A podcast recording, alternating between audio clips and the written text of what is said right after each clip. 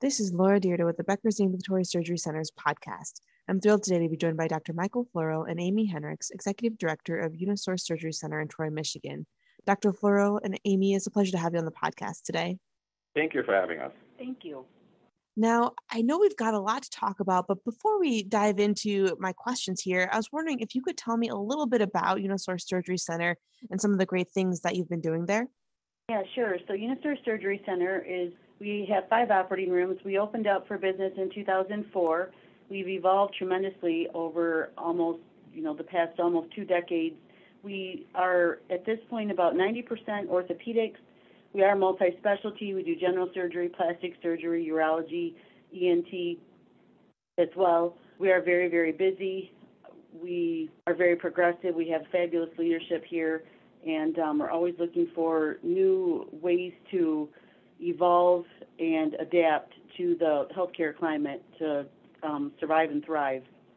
I'm a hip and knee replacement specialist, and I've been coming to Unisource for probably 4 to 5 years, and we've really grown from doing the occasional outpatient joint to now being the biggest outpatient hip and knee replacement center in the state of Michigan, and it's been really phenomenal to be on this journey together.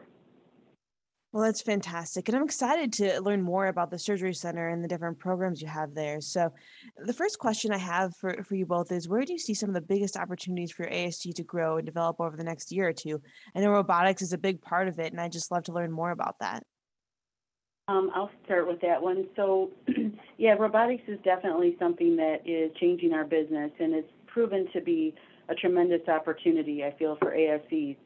We have had robotic technology here at Unisource since 2016. We were one of the first in the country to partner with Intuitive for general surgery and some of the procedures with that. Patients are seeking this out. There is data that shows improved outcomes, shorter stays, quicker recovery with robotics, and we were very pleased to be able to bring robotic technology to our orthopedic service line, specifically with total joints this last year. And same thing that you're seeing is patients want this. Patients are seeking this out.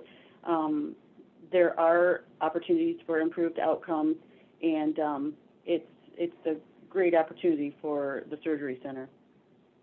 I can certainly second that. I think that there has been a tremendous outpatient shift in the world of orthopedics, and I think this is a trend that will continue. And like Amy was saying, patients are seeking it out. They're asking for it. They've heard about it. They may have had a friend or neighbor or family member who has had robotic-assisted surgery, and they want to be part of it. And while the true long-term outcome data are still pending, and we don't know when and how this will ultimately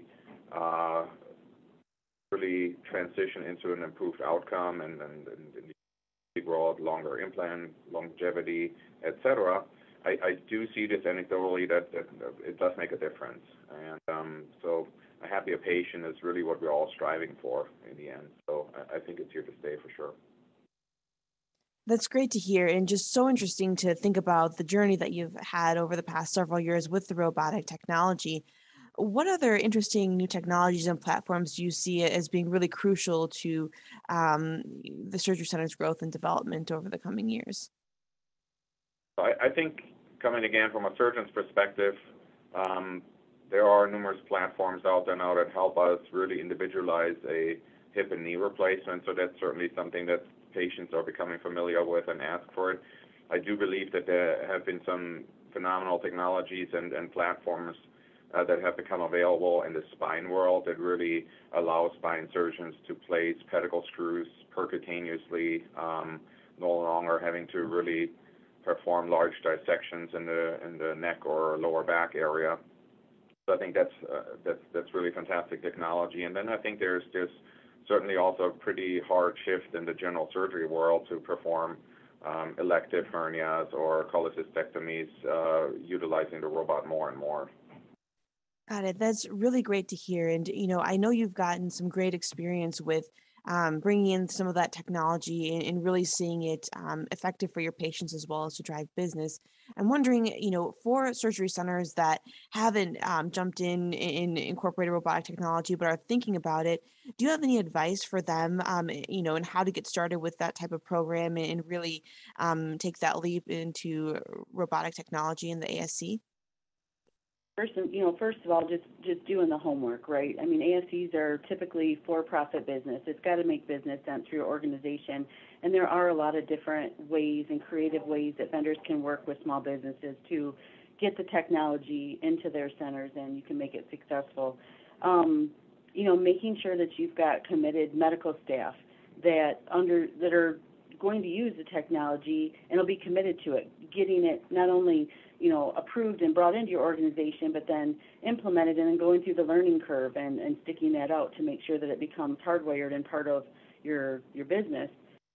And just, keeping track of the numbers and, making sure that it does fit, and it can fit, and it does work. Knowing that, there's sometimes you have to spend money to make money in these businesses, and that the cost of the technology and getting that in is going to be you're going to make that up with the increased demand and the patients that seek your organization out and your surgeons out because you do offer that technology. And it's something that the sales folks will tell you, but it is true. We've seen it now twice with the two different robotic platforms that we've introduced here, and both times it's the reality. Patients want it. It is a good marketing tool. I would second that. I think the numbers are important. So if you're in a small surgery center who does, say, 20 joint replacements a year, it might be something you want to think long and hard about. But if you have a fair amount of joint replacements happening at your surgery center and you're looking to increase that business and you have surgeons asking for it and you really feel like that's the direction you want to go, I think it would be a great opportunity.